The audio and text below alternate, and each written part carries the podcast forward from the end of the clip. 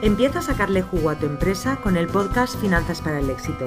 Soy Julia Piera, economista y asesora fiscal especializada en negocios online y conmigo vas a perder el miedo a los números de tu negocio y vas a tomar las decisiones correctas para tener por fin los beneficios que te mereces.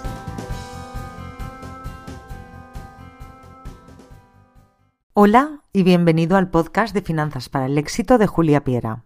Si algo me he encontrado a lo largo de mi experiencia profesional y yo misma he pasado por ello, es el miedo a subir precios.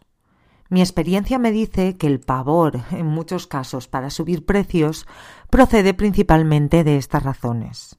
El miedo a quedarse sin clientes suele ser la razón más común.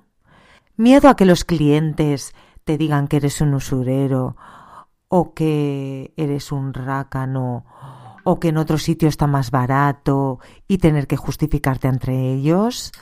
Miedo porque piensas que lo que ofreces no vale tanto, lo que se conoce como el síndrome del impostor, o y crees que no, no debe costar tanto porque a ti no te cuesta hacerlo, o bien porque piensas que no ofreces tanto valor o que se puede encontrar en Internet gratis.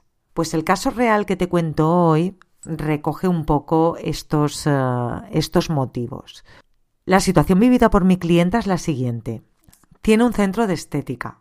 Trabaja 50 horas semanales y le quedan aproximadamente, después de descontar autónomo, alquiler y todos los gastos, unos mil euros justos. A veces menos.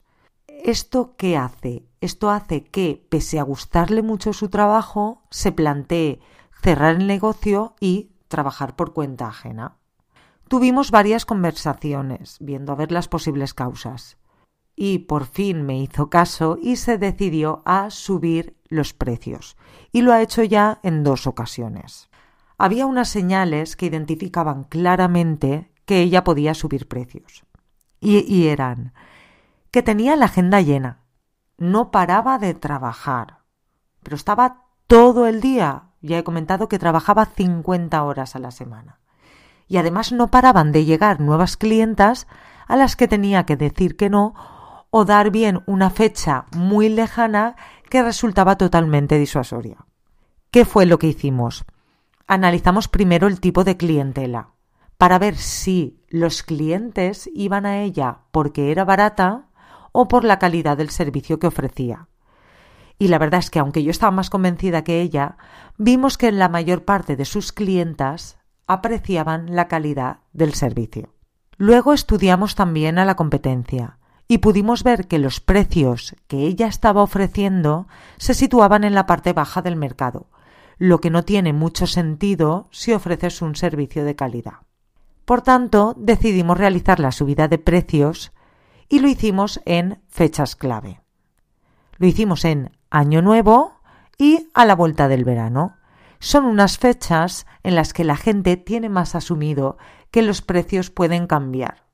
Además, los planes siempre se empiezan o en septiembre o en enero. Entonces se tiene como más asumido que puede haber un cambio de precio. Además lo hicimos de manera muy progresiva, en dos veces, para evaluar lo que se conoce como elasticidad de la demanda, que es la sensibilidad que tienen los clientes ante un cambio de precio al ver que la primera subida de precio había, se había aceptado muy bien, se produjo una segunda subida de precios que hizo aumentar todavía más los ingresos de mi clienta, porque no había ningún gasto más. Todo aumento repercutía directamente en beneficio. La teoría dice que no puedes subir precios si no aportas más valor, pero hay que analizar la realidad, porque puede que tu servicio tenga un precio diferente al valor que aporta, y el valor lo marcan los clientes, que son los que te dicen si lo haces bien o no. Por ello, para subir los precios, analiza tu demanda y mira si tienes clientes de precio o de calidad. Analiza tu competencia, el servicio que los demás ofrecen y los precios que dan.